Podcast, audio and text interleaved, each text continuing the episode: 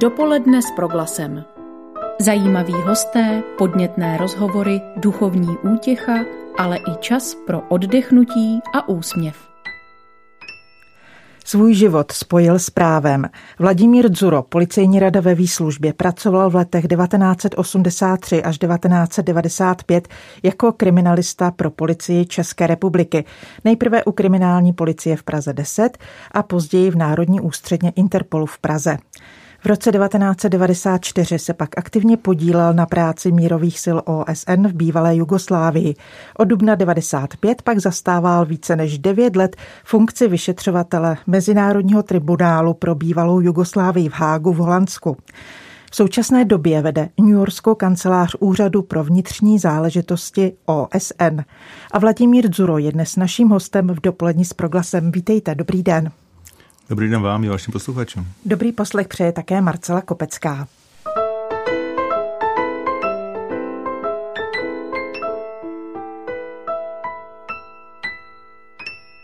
Pane Dzuro, být vyšetřovatelem válečných zločinů v bývalé Jugoslávii je složitý a náročný úkol.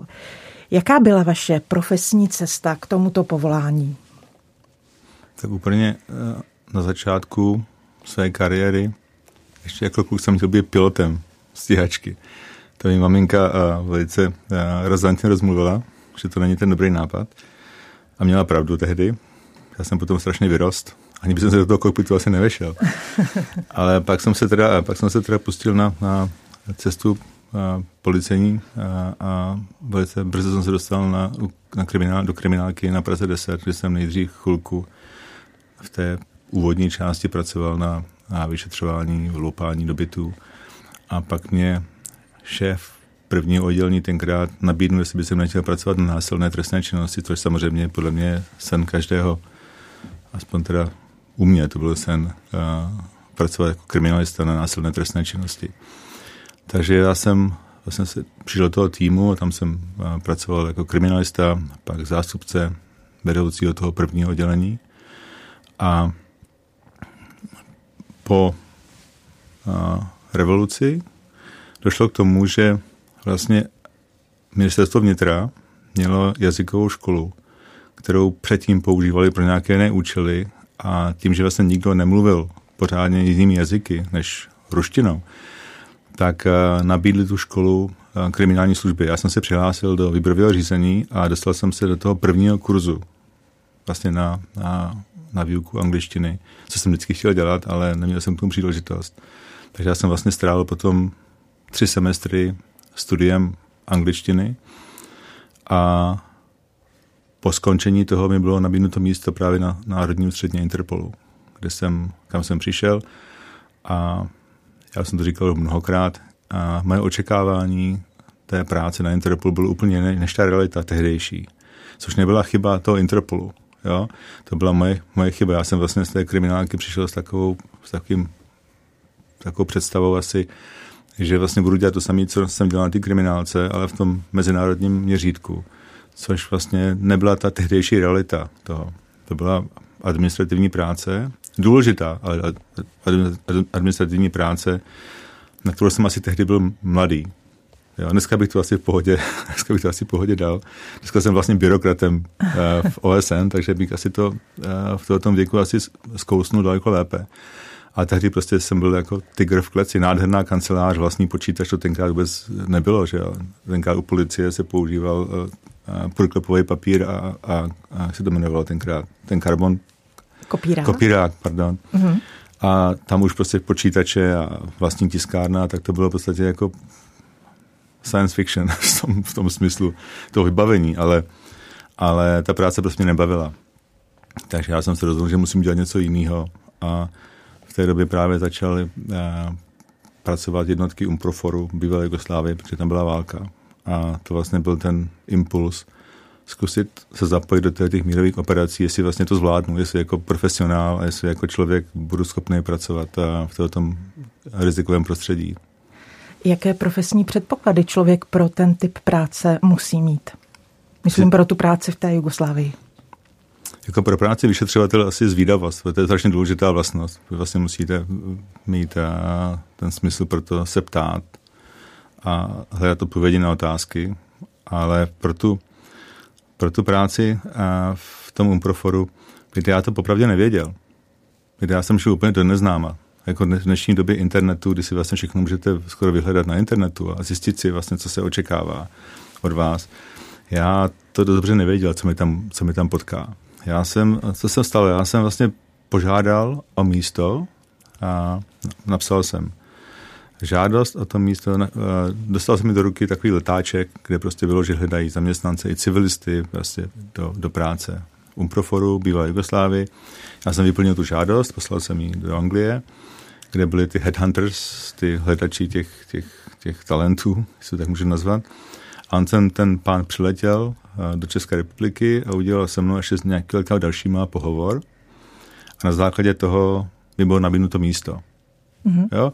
Jim se určitě líbilo to, že jsem měl za sebou tu kriminálku a potom ten Interpol. Interpol zní strašně dobře v tom, protože vlastně to je ta mezinárodní spolupráce a policejních sborů jako po celém světě. Takže to určitě pro ně bylo zajímavé, vlastně, že jsem vlastně byl kriminalista a ještě eh, speciální agent na Interpolu. A to podle mě byla ta, to, co vlastně je na mě zajímalo. A když jsem potom vlastně přišel, přiletěl jsem do Zářebu a zjistil jsem vlastně, co ta moje práce bude obnášet, tak to vyšetřování bylo jen malinký fragment. Mm. Malinká, malinká část toho, té vlastně té mé práce tam, na kterou jsem já ani posledně nikdo jiný nebyl připravený, protože válečný konflikt nebyl v Evropě od konce druhé světové války. Takže uh, z těch civilistů, co tam pracovali, podle mě asi nebyl nikdo připravený na to, když vlastně vstoupí fyzicky do, do válečného konfliktu. Já bych se u toho zastavila. Uh, co jste viděl ze Sarajeva, když jste tam po letech uh, přijel po druhé? Vy jste tam byl v 80. letech a najednou mm-hmm. z toho kvetoucího živého města bylo to, co jste viděl na vlastní oči vy? Já jsem vlastně projížděl Sarajevem na svatební cestu. My jsme byli s manželkou na Havaru v Chorvatsku, na, na tom ostrově. A ta cesta te- tehdy vedla právě přes Sarajevo, Mostar a po té, po té magistrále tam dolů. Takže my jsme viděli, my jsme viděli Sarajevo v tom největším rozpuku, jo, před olympijskými hrami. Jo, tam se všechno budovalo, tam všechno bylo nové a krásné. Já jsem přiletěl, já jsem přiletěl do Sarajeva v Dubnu, pokud se nepletu, 1995 což bylo asi ani 12 let potom, co jsem tam byl předtím. A to město vlastně bylo v ruinách, v troskách. A ty krásné budovy, co tam byly, tak byly vypálené většinou až na silnici, prostě na díry od výbuchu, od granátů. A stále se tam střílelo, což byla taková, taková věc, kterou jsem, jsem si vlastně neuvědomil. A, protože já jsem tam vlastně přijel, ubytoval jsem se v hotelu a čím byla větší tma, jako, čím se prostě blížila noc, tak tím bylo víc střelby. Mm-hmm. Ta střelba vlastně byla neutuchojící. Ano. Oni tam prostě, tam probíhaly boje v okolí, uh, na těch kopcích kolem Saravě byla armáda Republiky Srbské, že jo, ve městě vlastně byla ta bosenská armáda a v, ještě mezi tím byly ty jednotky Umproforu, tenkrát to byla francouzská legie, ta největší, ten největší kontingent byla francouzská legie a s tím, jak se setmělo, že tak, ty, tak ty boje daleko intenzivněji propukly. Takže vlastně několik týdnů vlastně mi trvalo, než jsem si zvyknul na to, že jdete spát a okolo se, okolo se střílí. Oni nestříleli na vás přímo, ale ta, ta palba tam byla stále, stále uh, přítomná. A pak docela takový psychologicky zajímavá věc byla, že si na to zvyknete což je pro mě hrozně nebezpečný, protože to je jako, když bydlíte třeba u letiště nebo u nádraží, přestanete slyšet ty letadla a přestanete slyšet ty vlaky, tak tam vlastně přestanete slyšet tu střelbu, která jako, ale fakticky pořád stále probíhá. To je nějaká taková obrana, mechan, mechan, obranný mechanismus mm-hmm. to, toho člověka. A to podle mě bylo velice jako nebezpečné, protože vás to dostane takové situace, že se vlastně nic neděje. Mm-hmm. Ale ta, ta válka jako reálně okolo vás probíhá. Takže to vlastně byla ta, ta, ta můj první náraz, ta, ta, první, ta první eh, realita, vlastně přijet do, měst, do města, které bylo krásně postavené před pár lety a vlastně v ruinách. A na ulicích vlastně na té hlavních třídách byly postavené kontejnery eh, z nákladních aut, aby zablokovali ulice, protože z těch kopců stříleli snajpři na tramvaje, na, na, na chodce. Takže aby vlastně ty lidi se mohli pohybovat po těch ulicích, tam, tak tam OSN, tak, chodili, tak se hmm. plížili těma, těma kontejnerama. A, a to na první pohled jako vidíte, že to, že to je nenormální. Jo, jedete, jedete třeba, aby měli, každý měli auto, že pochopitelně, které bylo označené UN, takže na nás vyloženě jako nestříleli, ale, ale vidíte, jak se ty lidé plouží těmi ulicemi, skovávají se za rohy a přebíhají. Jo? Tam třeba byly místa, kde nebylo možné postavit ty kontejnery, tak tam francouzští vojáci měli transportery obrněné a ty ulice přejížděly tam a zpátky a za nimi se schovávali ty civilisté. Taková, taková atmosféra byla. Víte, mě teď napadá, co to s člověkem dělá, když ví, že těm lidem nemůže pomoct. Mm-hmm. Že vyjedete v tom autě, které má tu značku, mm-hmm. na které se střílet nebude, ale jen pár metrů od vás jsou lidi schovaní a dej jim oholý život. Mm-hmm. To je, to je strašně komplikovaná, strašně komplikovaná otázka, na kterou asi není jednoznačná mm. odpověď. Jako, a, moje, moje, moje práce spočívala v tom, že jsem měl zajišťovat bezpečnost zaměstnanců OSN. Jo? A v situaci, kdy z kopců dolů střílí armáda Republiky Srbské, nahoru na ty kopce střílí bosenská armáda a po případě a, francouzská legie. V tom městě prostě umírají lidé, protože ty snajpři z těch kopců je loví dostatě jako zvěř. A, a vy máte zajišťovat bezpečnost jako civilista máte zajistit bezpečnost hmm. těch zaměstnanců OSN, což je strašně ambiciozní uh, úkol, ale v podstatě neproveditelný.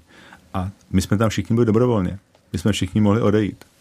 Ale ty lidé, co tam v tom Sarajevu bydleli, ty bosňáci, jo, chorvaté i, srbové, kteří třeba zůstali v tom městě uvnitř, tak vlastně odejít nemohli. A postupem času vlastně se dostáváte do určité frustrace z toho, že to je neřešitelná situace. Jako vy tomu sám sama nemůžete pomoct, protože vlastně vaše, vaše možnosti jsou omezené i v rámci těch zaměstnanců OSN, kteří tam byli. Ano. A s tou vlastně s tou populací, která tam v tom městě žije, která má problémy i sehnat jídlo, eh, tekoucí vodu, jo, to, plyn, topení, to, elektrika, byly výpadky, tak vlastně s tím nemůžete dělat vůbec nic. Jo, to je prostě řešení pro, pro někoho jiného. A vy se ten, tím malinkým článkem, který vlastně ještě víc frustrovaný třeba než někteří ty, ty, ty lidé, kteří tam vlastně žijí, když si na to zvyknou, vy tam přijde s ambicí, že chcete někomu pomoct a pak zjistíte vlastně, že ta pomoc není ve, vaši, ve vašich silách. Tak s tím probíhajícím časem vlastně se zjistíte, že to je vlastně velice frustrující situace, pro vás absolutně neřešitelná. Vy jste byl první člověk, který v novodobé historii vznesl obvinění z válečného zločinu. Podařilo se vám totiž zajmout válečného zločince Slavko Dokmanoviče a postavit ho před soud. Můžete nám přesně popsat, o co šlo? Já, trochu, já se trochu opravím. Já, já jsem pracoval jako vyšetřovatel, takže já jsem to obvinění, já jsem to obvinění nevznesl. Mm-hmm. Tu obžalobu na pana Dokmanoviče vypracovali právníci, prokurátoři v tom úřadu, kde jsem já pracoval. Já jsem pracoval úřadu prokurátora v týmu čtyři, který měl za úkol vyšetřovat zločiny spáchané Srby na nesrbech Chorvatsku a v západní Bosně. Jo? Tam, tam byly jiné týmy, které pracovaly na vyšetřování zločinů Chorvatů na Srbech. Jako ten náš tým se zaměřoval speciálně na, na vyšetřování eh, zločinů spáchaných Srby na, na nesrbech v Chorvatsku a v západní Bosně. A pan Dokmanovič uh, byl já se musím trochu vrátit zpátky. Uh, k čemu v, tam došlo? Uh, 18. listopadu 1991 skončily boje okolí Vukovaru a ve Vukovaru, protože uh, chorvatská, chorvatští obránci nebyli dál schopni to město bránit. A zdali se jugoslávské armádě, která uh, měla za, za povinnost v rámci ženevských konvencí všechny ty, kteří se vzdali, ty bojovníci a složili zbraně, měli povinnost se chránit. To samé o civilní obyvatelstvo že to byla regulární armáda, která se musela držet ženevských konvencí. Oni vyzvali, oni jezdili s transportéry po městě a vyzývali ty občany Vukovaru, kteří vlastně byli schovaní ve sklepích, kde bylo možné, aby se všichni dostavili do Vukovarské nemocnice, protože proběhne evakuace. A ta evakuace měla proběhnout 19. listopadu, a armáda ji údajně z důvodu nestability situace odložila na 20. 11. 1991 v ranních hodinách. A když ten konvoj, kde byl Červený kříž, kde byli uh, pozorovatelé Evropského společenství, mezi nimi například pan Petr Kypr, to byl český diplomat, když přijížděli uh, do té nemocnice, tak důstojník jugoslávské armády ten konvoj zastavil s tím, že uh, je to ještě stále nebezpečné pokračovat dál. A mezi tím, když je tam zadržoval, tak ta armáda naložila do pěti autobusů přibližně 300 lidí z té nemocnice, dvě ženy a ostatní byli muži. A tajně odvezla z té nemocnice na prasečí farmu Ovčára. To je kousek od Vukovaru, kde v nočních hodinách je předali paravojenské jednoce, která je všechny pobila. 265, někteří z těch se zachránili, ale 265 lidí bylo tam pobyto. A v průběhu té, té operace na té ovčáře jsme měli svědky, kteří viděli pana Dokmanoviče, což byl starosta Vukovaru, který se podílel na bytí těch zadržených.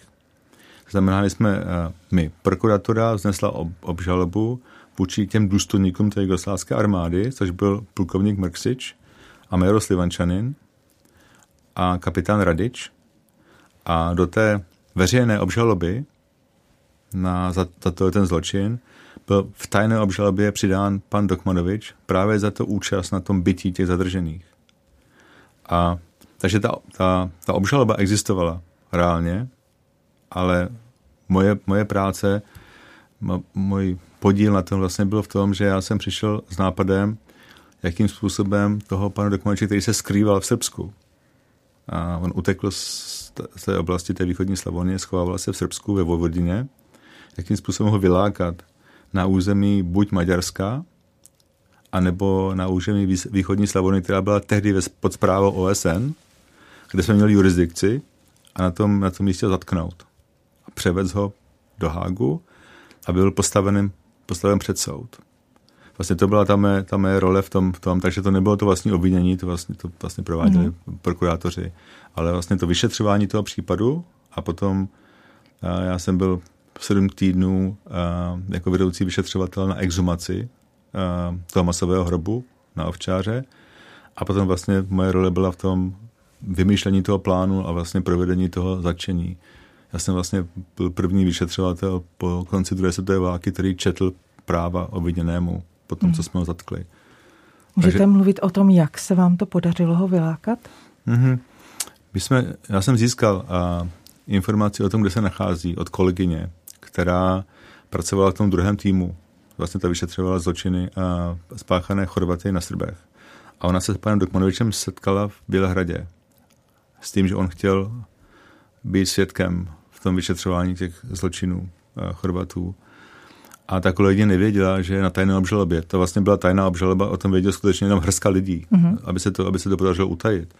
Takže my jsme nevěděli navzájem v těch týmech, koho mají třeba na tom seznamu těch tajných eh, obviněných. Takže ona mi to řekla a jsem se zeptal, jestli teda mi může dát ty kontakty, bychom taky s tím chtěli uh, mluvit s panem Dokmanovičem. A měl jsem trochu černé svědomí vůči té kolegyně, ale prostě to byla moje práce. Ona mi ty informace dala a já jsem přišel s, s plánem na to, jak vlastně ho kontaktovat pod záminkou, že jsme vyšetřovatelé z toho týmu, který vyšetřuje zločiny těch Chorvatů na Srbech. A ten plán vlastně úplně první reakce toho mého právního poradce byl smích, říkal, ty jsi zbláznil. Říkám, ne, podívej, takhle by se to dalo udělat.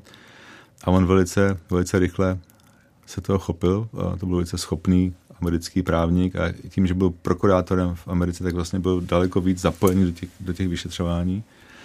Takže to pochopil velice rychle a šli jsme za šéfem vyšetřování, a to byl tehdy Holandian, a vysvětlili jsme mu to a očekávali jsme, že třeba ta reakce bude negativní a on říkal, my jsme v situaci, kdy vlastně už máme 70 obžalob, ale nemáme nikoho ve vězení.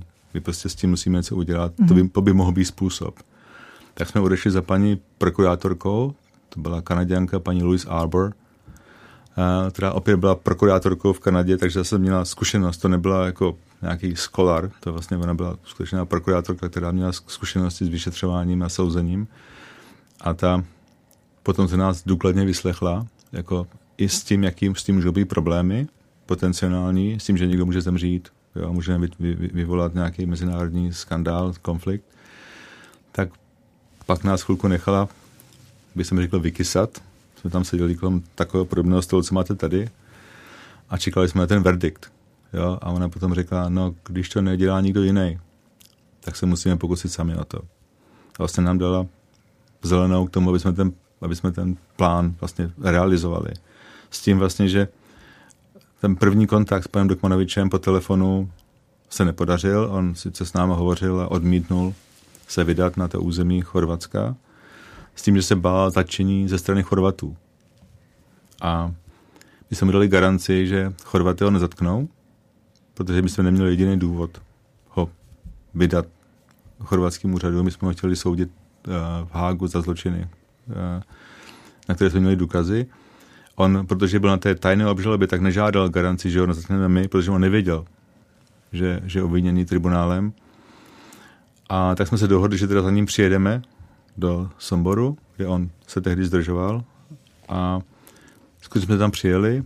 To, to, to je trochu komplikovanější uh, povídání o tom, jak to vlastně tam probíhalo, ale podstata toho byla, že po tom výslechu, který s tím můj kolega provedl, vlastně skoro při odchodu do té místnosti přišla jeho, jeho dcera, panu Dokmaniče dcera, a začali se spolu bavit o tom vlastně, jak to bylo před válkou dobré uh, v Jugoslávii a že mají domek na území té Slavonie, která vlastně byla už pod kontrolou těch uh, sil OSN a že by potřebovali prodat ten domek, ale že prostě to nemůžou udělat. A ten můj kolega, Kevin Curtis, vlastně jim zprostředkoval komunikaci s generálem Kleinem, což byl administrátor na tom území, s tím vlastně, že jim pomůže prodat ten domek. Takže on nakonec souhlasil s tím, že do toho na to území té východní Slavonie pojede, aby se setkal s tím generálem Kleinem. A to vlastně, byla, to vlastně byl ten trik, který jsme mm. připravili s tím vlastně, že on přešel hranici Srbska na most, kde pro ně, na ně čekala VIP eh, kolona, která ho měla převést za, za panem Kleinem. A ta vlastně ta, ta jednotka, která tam byla, a, tak to byl polský, polská speciální jednotka Grom. To je podobná urně tady, jo, jsou specialisté, eh, vycvičení eh, policisté, kteří vlastně byli zaúkolováni tím vlastním fyzickým zatčením. Jo? Takže oni přejeli přes ten most do Chorvatska, tam zinscenovali zablokování silnice, takže to auto muselo náhle odbočit doleva do takového kempu, kde tam, který tam byl. Tam proces zastavili a pana Rykmače z toho auta vytáhli. Jo, od, od zbroj, on měl v tašce měl zbraň, nabitý revolver, takže mu sebrali ty věci, prohledali ho a v tom jsem tam přišel já. Tím, že jsem ho formálně zatknul, tím jsem mu přečetl práva a pak jsme, nastoupili, pak jsme vlastně odjeli z toho místa na letiště Čepin, kde nás čekalo letadlo belgických Air Force, který vlastně nás mělo přivést do Holandska. A tam došlo k takové věci, které jsme nikdo nepočítal. Protože jsme, my jsme očekávali problémy uh, ve Srbsku. Jo? Ale vlastně tím, jak jsme vyjeli z té zóny, která byla zpravovaná OSN a to letiště Čepin bylo už na svobodném území chorvatském, tak vlastně ti vojáci nebo ty policisté už neměli jurisdikci tam. Hmm. Jo, my jsme vlastně přijeli z jurisdikce do, do místa, kde vlastně už měla jurisdikci chorvatská vláda. A my jsme do toho letiště dojeli a tam přijela chorvatská policie a chtěli o nás informace, kdo je ten pán, který má na hlavě tu černou kuklu, co jsme my odmítli tu informaci vydat, aby jsme se vyhnuli tomu, že se pokusí ho zatknout, jakože ho nám ho seberou. A oni okamžitě zrušili povolení k odletu. Takže jsme se dostali na tom letišti stát a nějakou dobu probíhalo tam vyjednávání. Nakonec eh, ten náš právník Clint Williamson zavolal místo předsedovi vlády chorvatské, kterého jsme znali právě z období té exumace, kterou jsme prováděli na ovčáře. Vysvětlil mu tu situaci a on nám dal povolení k odletu. Takže jsme vlastně nasedli do letadla a co nejrychleji jsme se dostali na do vzdušného prostoru Maďarska. My jsme se obávali, kdyby se třeba to, ty chorvatské úřady uh, rozmysleli a přikázali tomu letadlu přistát, tak přesto, že to bylo vojenské letadlo, ten pilot by musel uposlechnout. Tak my vlastně to je blízko hranice, Osijek, takže vlastně to letadlo odstartovalo, okamžitě zamířilo na, na území Chorvat, uh, Maďarska, aby jsme se dostali z jurisdikce jakéhokoliv státu bývalé Jugoslávie. A během toho letu pan Dokmanovič požadoval uh, tašku, kterou vlastně mu ten, ten Grom sebral a pod zámínkou, že si tam dá obžalobu, pak chtěl cigarety a takové věci. A teprve jsme přistáli v Holandsku a předávali jsme ho ve věznici, tak jsme zjistili, že v té tašce byla vlastně nabitá zbraň. On celou dobu v průběhu toho letu vlastně požadoval tu tašku, protože měl nabitou zbraň. A tím vlastně, jak proběhlo to, to jeho prohledání na tom místě, že jo, tam nebyl čas, oni mu všechny ty věci sebrali, dali, dali nám je, aby jsme je teda měli v naší kastodii, aby jsme je prostě měli u sebe. A s tím, že je potom předáme ve věznici, tak nikdo tu tašku neprohlížel. Mm. Jo, což samozřejmě s odstupem času by se dá najít jako chyba.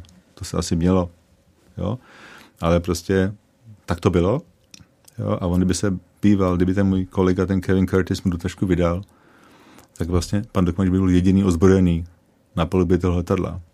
To bychom určitě nepřistáli na základně Falkenberg v Holandsku, ale asi někde jinde. Takže jsme taky měli štěstí v tom procesu.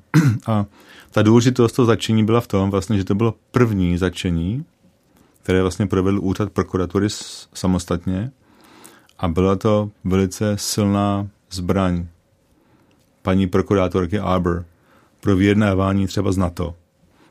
NATO, pardon, NATO v té době operovalo v Bosně Hercegovině po Daytonské dohodě. Tam, byla, tam byly jednotky I4, to byla Implementation Force, která vlastně tam tu Daytonskou dohodu měla implementovat.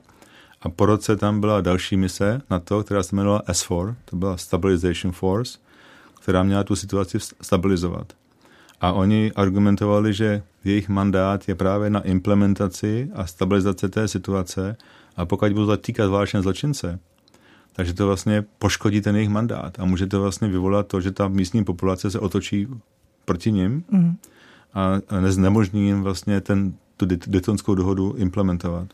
A paní Arbor argumentovala s tím, že mají povinnost to zatýkání provádět a vlastně to, že jsme to provedli sami, ten první případ, tak vlastně se dokázali, že to je možné udělat, aniž by byl někdo zraněný nebo někdo zemřel.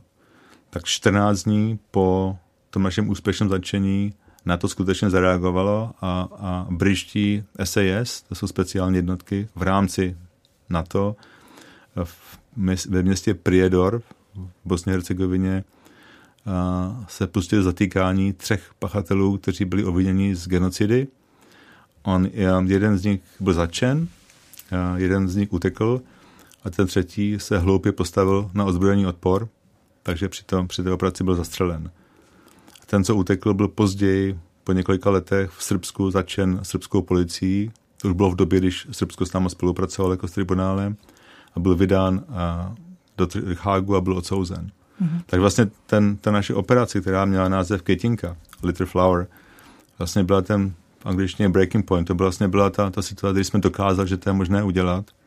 A potom vlastně na to začalo reagovat a začalo zatýkat uh, pachatele a po ně, nějakou dobu později vlastně i ty jednotlivé státy, to znamená Chorvatsko, Srbsko a Bosna a Hercegovina, začali spolupracovat s tribunálem a začali pachatele tribunálu vydávat.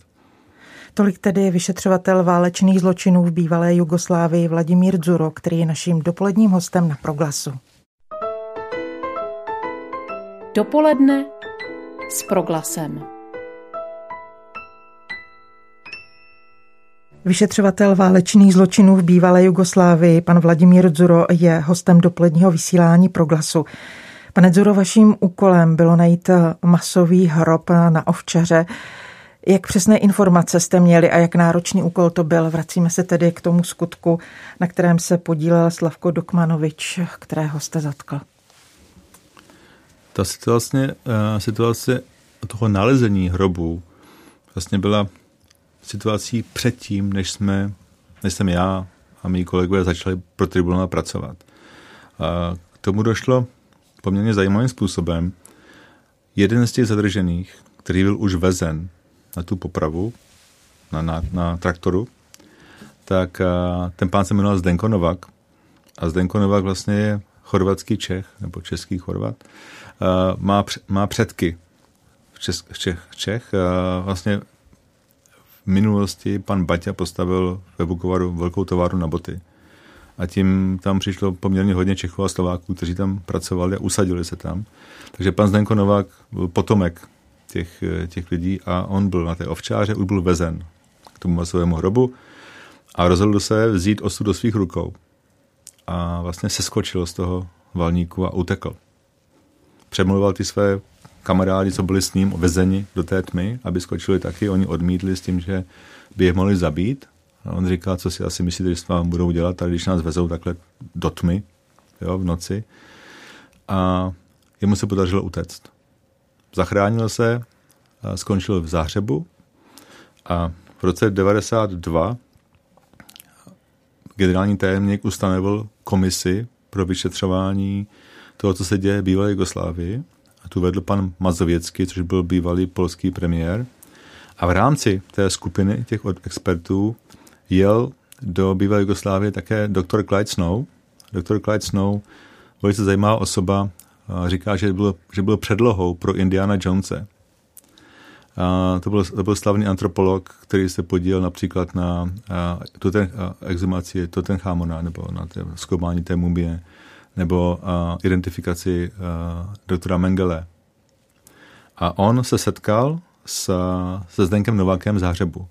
A Zdenek Novák mu vyprávěl, co se tam odehrálo. A na základě té výpovědi on, eh, doktor Snovci sehnal mapu té oblasti a vymezil místo, kde si myslel, že by se mohl nacházet ten masový hrob. Ze zkušeností, kterou právě měl z předchozích a, eh, vyšetřování a odjel na to místo ještě v roce 92 a na tom místě vlastně našel na povrchu několik těl, skeletonů, koster a na, na jednom tom těle vlastně byl řetízek na krku, kde byl katolický křížek a cedulka s nápisem Bog i Hrvaty, neboli Bůh a Chorvaté. Z toho se dalo usoudit, že vlastně, že to, to tělo je Chorvata, protože těžko asi Srb by si dal na krk eh, takový pří, přívěšek. Tak oni to místo zajistili s tím, že provedou exumaci. A přivezl, pan doktor Snow na to místo přivezl tým uh, Physician for Human Rights, to jsou lékaři za lidská práva, to je nezisková organizace z New Yorku, která vlastně měla tu exhumaci provést. A oni tam udělali takzvaný test range, to je výkop, kde vlastně měli zjistit, jestli tam nějaká ta těla se nachází. A v té úrovni, kterou vlastně asi do půl metru vykopali, našli asi devět těl, takže zjistili, že tam skutečně bude masový hrob. Ale v té době ty srbské úřady, které tam měli zprávu nad, nad tím územím, jim zakázali pokračovat v té exhumaci. A ta exhumace vlastně byla, nejdřív, nejdřív byla odložena a potom byla úplně zrušena a až do roku 96 mezi tím vznikl mezinárodní tribunál, mezi tím se nás změnila administrativa, přišel tam právě generál Klein jako administrátor, tak vlastně od toho 92. roku až do toho 96. roku to místo bylo pouze hlídáno jednotkami Umproforu. A vlastně tu exhumaci jsme pro, prováděli my až s povolením toho generála Kleina v roce 96. Já jsem tam strávil sedm týdnů. A musím říct, že z těch vyšetřovatelů, já jsem byl vedoucí vyšetřovatel, byl tam jsem ještě právník se mnou a dva kolegové, kteří se tam střídali, já jsem vlastně tam byl celou dobu, těch sedm týdnů. Nikdo z nás neměl zkušenost s tím, jak se uh, takový masový hrob vlastně odkrývá tu vlastní práci prováděli ty, ty lékaři za lidská práva.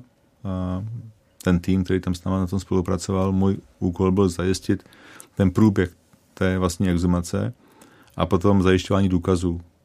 Převoz těch těl z, té, z toho masového hrobu na pitevnu v Zářebu, kde vlastně zase ty lékaři prováděli uh, ohledání těch těl a zajišťování příčiny smrti a identifikaci.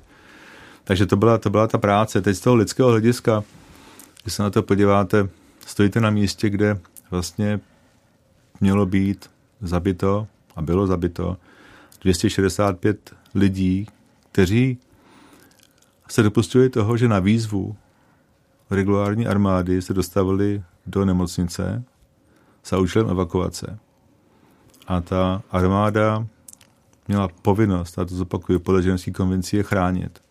A oni místo toho je vydali paravojenské jednotce, která vlastně během noci pobila. A vy vlastně stojíte na místě doslova na těch tělech těch, těch zabitých lidí a, a říkáte si, jak strašně málo stačí, aby člověk uh, ztratil život. Jo? Protože i pokud by se ti lidé něčeho dopustili, i skutečně pokud se dopustili nějaký zločinů, tak měli právo na to být souzeni a ne prostě pobyti a naházení do masového hrobu. A při tom vyšetřování vlastně ta exhumace byla jednou součástí toho, toho procesu vyšetřování. My jsme zjišťovali, proč vlastně byli ty lidi tam pobyti. A zjistili jsme, že v ten samý den, v to samé ráno, když ten major Slivančanin zastavil ten konvoj, který mířil do té, do té nemocnice, tak a, a rádio televize Bělehrad a, vysílala zprávy o tom, že ti Chorvaté, kteří vlastně a, se vzdali té jugoslávské armádě to 18. Takže předtím, než se vzdali, zabili 40 srbských dětí. To byl útok na ty základní instinkty. Jo, vemte si, že ty Srbové vyhráli v tom Vukovaru, Chorvaté prohráli a do této té situace, velice dynamické situace, a rádio, televize, ne žádný nějaký pochybný, ale rádio, televize vlastně vysílá zprávu o tom, a že ti, co se vzdali, ti, co prohráli, pobili 40 dětí těch, co v tom konfliktu vyhráli. A podle svědka, kterého jsem já vyslýchal právě z té skupiny těch, co se podíleli na tom zabití, on nám vlastně vypověděl, že, že když se dozvěděli o tom, že ti Ustašové, jak je nazývali, ty, ty, ty Chorvaté vlastně pobili ty srbské děti, tak vlastně to byla odplata za to.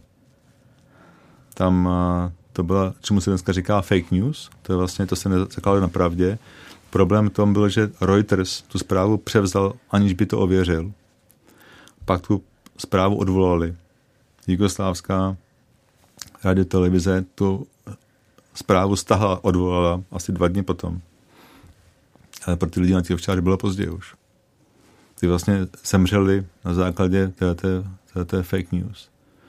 A důležité je říci to, že 19 let potom, co se to odehrálo, 19 let potom a srbský prezident Borislav Tadič přišel na místo toho masakru, kde se poklonil a omluvil za to, co tam Srbové způsobili. Což je vlastně důkazem toho, že, že vlastně skutečně se ten zločin stal a že uh, představitel Srbska vlastně viděl nutnost proto, aby mohlo dojít k nějakému usmíření nebo nějakému prostě narovnání těch vztahů mezi Chorvatskem a, a Srbskem, vlastně na to místo přijít a omluvit se za to, co tam bylo spácháno. A byla ta omluva přijata? A, asi to je opět komplikované. Víte, když, když se vám stane něco tak hrozného, jako je tohle, vlastně tu válku nikdo nečekal, jako nikde jinde. To není jako ve filmu, když vlastně vidíte nějakou tu zápletku a, a pak vlastně vás to stáhne do toho děju, děje tím vlastně, že, že vidíte, jak to postupuje. Ta situace v normálním životě tak, ne, tak nefunguje, že ty lidi normálním, žili normálním životem a najednou okolo nich byla válka. A většina těch lidí ani se do té války nějak nechtěla zapojit. A to šlo něco mimo ně a v určitém momentě se dostanou do situace, kdy ztratí ty své milované jo, manželi, tam byly dvě ženy mezi těmi zabitými. A prostě ztratíte ty vaše milované a potom 19 let, 19 let později se představitel státu toto omluví. Což na jednu stranu asi je něco, co je správné, ale pro ty konkrétní lidi, který se to dotklo, to asi bylo nedostatečné. A otázka je, co by bylo dostatečné jako co by bylo dostatečné pro vás, kdyby vám zabili syna nebo, nebo manžela? Co pro vás by bylo dostatečné, jaká omluva nebo co? Já, já myslím, že to je dobré gesto, správné gesto, ale pro ty konkrétní lidi, kteří se to dotklo, já si myslím, že všechno bude málo. I to odsouzení těch pachatelů za to bude málo, protože pro ně to byla ztráta nenahraditelná. Tolik tedy vyšetřovatel válečných zločinů v bývalé Jugoslávii Vladimír Dzuro, který je stále naším dopoledním hostem na Proglasu.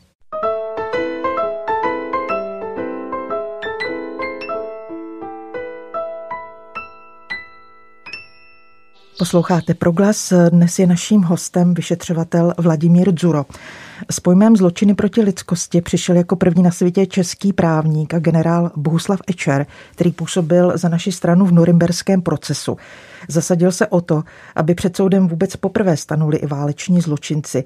Přistupuje ke své práci pak člověk s vědomím, že mnoho zločinců z druhé světové války nikdy nebylo potrestáno a že teď už to třeba eh, nemůže dovolit, aby to tak dopadlo že je prostě dostanete všechny?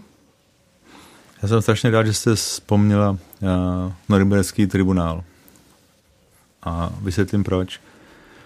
Když byl ustanoven Jugoslávský arvánský tribunál, to vlastně byly první tribunály od konce druhé světové války, které mezinárodní společenství ustanovilo, tak se ti zakladatelé uh, dívali právě na, na odkaz těch norimberských procesů. Uh, strašně důležitou osobu při tom zakládání tribunálu byla naše krajanka paní Madeleine Albright, která byla tehdy eh, představitelkou eh, Spojených států eh, do OSN a velkým, velký, velkou částí se zasadila o právě ustanovení těchto tribunálů. A ona o tom hovoří v tom směru, že Norimberský a Tokijský tribunál byly tribunály vítězů. To znamená, že ty spojenci porazili Německo a Japonsko a po konci té války ustanovili tribunál, který vlastně měl soudit ty osoby zodpovědné za to, co se stalo. A oni v podstatě kontrolovali území a pochytali si ty pachatele, kteří byli stále naživu, našli si svědky, protože kontrolovali to území. Když to tribunál jugoslávský a rvanský byl ustanoven v době, ten konflikt stále ještě probíhal. Takže my jsme nekontrolovali to území. Ty naši pachatele byli stále ještě u moci. Jako prezidenti, jako vysocí důstojníci armády, spravodajský služeb, policie. Takže ten postup toho tribunálu jugoslávského a rvanského byl komplikován tím, že ti naši potenciální pachatelé neměli jediný důvod s náma spolupracovat. Na rozdíl od toho tribunálu norimberského, tokijského, vlastně, kde oni si mohli vlastně doslova pochytat, koho uznali za, za vhodné. A to je ten, ten rozdíl mezi těma tribunálama. Teď ještě otázka té spravedlnosti. Já si myslím ve všem, co děláme jako lidé, jsme nedokonalí. A stejně tak ta naše světská spravedlnost je bohužel nedokonalá. Já si myslím, že na tu, na tu spravedlnost skutečnou a celkovou si musíme počkat až na tu boží spravedlnost. To, to ale neznamená, že bychom jako lidé se neměli pokoušet o to, tu spravedlnost nastolit tu světskou spravedlnost, aby byla to nejdokonalejší. A v tom, v tom kontextu bylo by správné, aby všichni váleční zločinci za druhé světové války byli potrestáni, ale nebyli. Stejně tak by bylo strašně dobré, kdyby všichni váleční zločinci v bývalé Jugoslávii byli pochytáni a potrestáni ze všech stran. Já tady hovořím o zločinech spáchaných Srby, Srby na, na nesrbech ale stejně se stejnou brutalitou uh, zločiny páchali Chorvaté na, na Srbech a na Bosňácích a Bosňáci na Srbech a na, na, na, na Chorvatech. Tam v té brutalitě těch zločinů není rozdíl. Rozdíl je v tom, že těch zločinů spáchali v tom konkrétním konfliktu, v tom konkrétním konfliktu více Srbové než ti ostatní. A k tomu byly určité podmínky. Podmínky toho, že jednak se válčilo mimo území Srbska, na území Chorvatska a Bosny Hercegoviny. Jednak tím, že jugoslávská armáda se přetvořila v armádu Republiky Srbské, takže byla vybavená, vyzbrojená, když to bosenská a chorvatská armáda se v tom procesu teprve vyzbrojovala a formovala. A to byly ty hlavní důvody. Ta velká populace, větší populace Srbů, než, než je že Chorvatů a Bosňáků.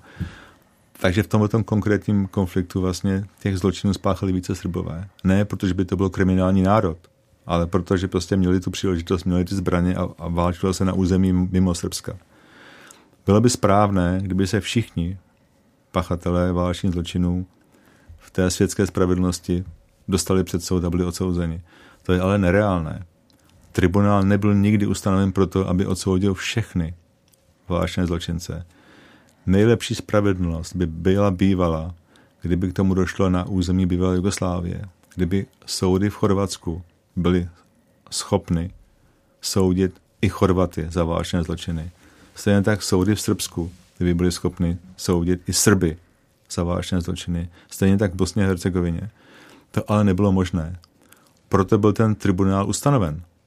Kdyby, kdyby ta spravedlnost probíhala v těch jednotlivých zemích bývalé Jugoslávie, nebyl absolutně důvod pro to ustanovit mezinárodní tribunál. To byl důsledek toho, té neschopnosti těch místních vlád se vypořádat z zločiny z toho samého jejich vlastního etnika. Oni byli schopni v Chorvatsku soudit Srby a, a v Srbsku Chorvaty, ale ve vlastní zemi nebyli schopni soudit jejich vlastní zločince. Proto vlastně bylo důležité, aby vstoupilo do toho mezinárodní společenství a nějakým způsobem se pokusilo sanovat tu, tu situaci, která vlastně tam nastala. A nám se samozřejmě nepodařilo, ani se nemohlo podařit potrestat všechny válečné zločince. My jsme doufali, že pochytáme a odsoudíme ty hlavní pachatele těch zločinů. A věřím tomu, že se to do určité míry podařilo. Ale, ale určitě ne všechny. A bude i teď nadále důležité pro ty státy, které vznikly na území bývalé Jugoslávie, aby se s tím problematikou těch válečných zločinů nějakým způsobem popasovala. A protože válečný zločin není promlčitelný. Pane Dzuro, nám zbývají poslední dvě minuty do konce našeho rozhovoru. Řekněte mi, uzavřel jste v sobě vnitřně to, co jste v té Jugoslávii viděl? Skončil váš jugoslávský příběh pro vás osobně? Určitě ne, to se, to se nedá a nějakým způsobem vypnout tohleto. Jako já jsem strávil deset let prací na, na, tom, na tom území. Já jsem se tam vrátil vlastně letos poprvé po 17 letech v rámci natáčení filmu na základě mé knížky Vyšetřovatel. A setkal jsem se tam s lidmi, s kterými jsem se tam setkal v té době a viděl jsem, jak ta situace v Jugoslávii vypadá. A to prostě se nedá zapomenout. Mně osobně třeba jako takový můj osobní hrobeček v tom je, já bych strašně rád věděl, kdo tenkrát vypustil tu, tu falešnou zprávu o tom zabití těch dětí. Jako kdo to odvysílal, to víme, ale kdo stál za tím. Protože to jsme nevyšetřovali jako tribunál a mě osobně to hrozně zajímalo, protože vlastně ten dopad tohoto fake news, na co se stalo takové množství lidí, je prostě strašný a mě by zajímalo, kdo to vymyslel a kdo to vlastně provedl. Tolik tedy dopolední host Proglasu. Naše pozvání k rozhovoru přijal vyšetřovatel válečných zločinů v bývalé Jugoslávii, pan Vladimír Dzuro. Já vám mnohokrát děkuji za rozhovor. Naslyšenou. Já děkuji za pozvání a dovolil bych si popřát vašim posluchačům krásné Vánoce a všechno nejlepší do nového roku. Doufujeme i bez covidu. Děkujeme vám. Od mikrofonu se loučí a příjemný poslech našeho dalšího vysílání přeje Marcela Kopecká. Dopoledne s proglasem. Každý všední den mezi devátou a desátou jsme v tom s vámi už 25 let.